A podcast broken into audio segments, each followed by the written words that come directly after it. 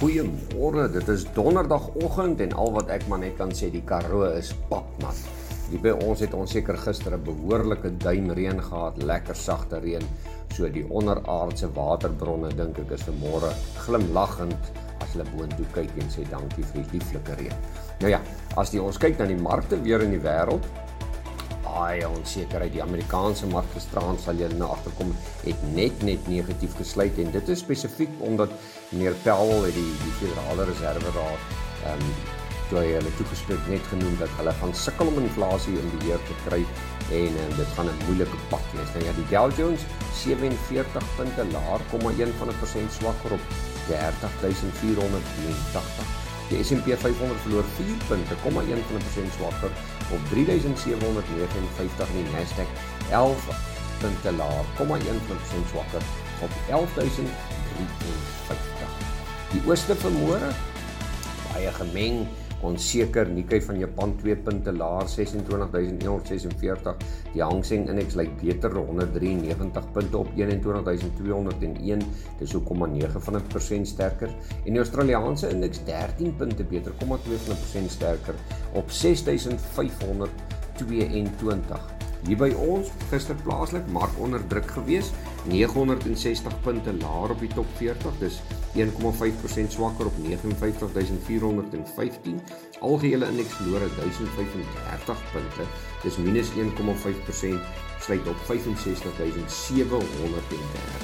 Vermoedelik die rand R15.94. Jy kan sien hy trap maar water so tussen die 15.82 en die R16 vlakke. Die euro R16.85 en 'n Britse pond R19.54. Goud vanmôre 1835. Hy kruip alweer terug na daai vlak toe van ons van 1845. Silwer vanmôre 21,2 Platinum 1 dollar laer, dis eintlik onveranderd 925 en die palladium prys lig sy kop so effe 8 dollar sterker op 1846. Maar hier is die goeie nuus. Uiteindelik begin Brent 'n bietjie daal, gisterand weer 2% laer, 2 dollar laer en vanmôre is hy op 109 dollar. Dis wonderlike nuus want Brent olie moet begin terugsak om die wêreld se ekonomie so bietjie van 'n asem te gee.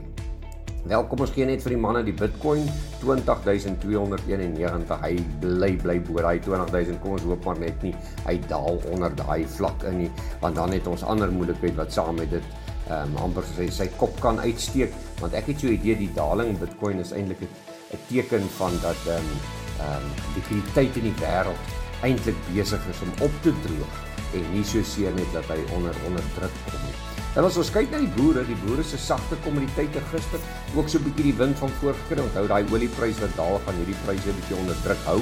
En alles Julie kontrakte, Sonneblom verloor so 1% op 10395. Die sojaprys kom maar 7 van 'n persent laag op 8900 koring weer 2% af op 7651 geelmielies 4474, dis so 1,6% swakker.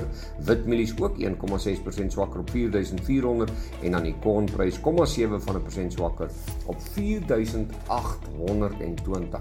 Ja, van die ander nuus wat ons raak gelees het, internasionale kant, Moderna brei sy voetspore in die Verenigde Koninkryk uit want hulle bou 'n massiewe enstofvervaardigingsentrum. Kampa leer verkry 1,3 miljoen aandele van Betterware Uh die hoofuitvoerende beampte van Goodyear Tire voel hulle besigheid doen steeds baie goed. Ehm um, en dan Hewlett uh Hewlett Packard verklaar 'n 0,25% Amerikaans sê 0,25 sente uh dividend. Plaaslik Ethos Capital het 'n 1% toename netto batewaarde gerapporteer.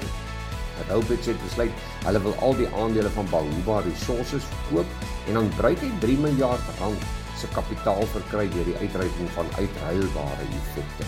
En dan interessant, Shoprite noem dat hulle gaan klein en medium grootte ondernemings laat groei want hulle wil in daardie mark inkom. Dit sal dalk 'n baie nuwe beweging wees wat vir baie klein dorpies goeie uh, toegang kan gee tot Shoprite se produkte. Ja, my tyd is op en ek dink julle is moeg geluister na my. Geniet julle dag en besoek gerus ons webtuiste www.franseklerk.com vir meer inligting en ons gesels weer.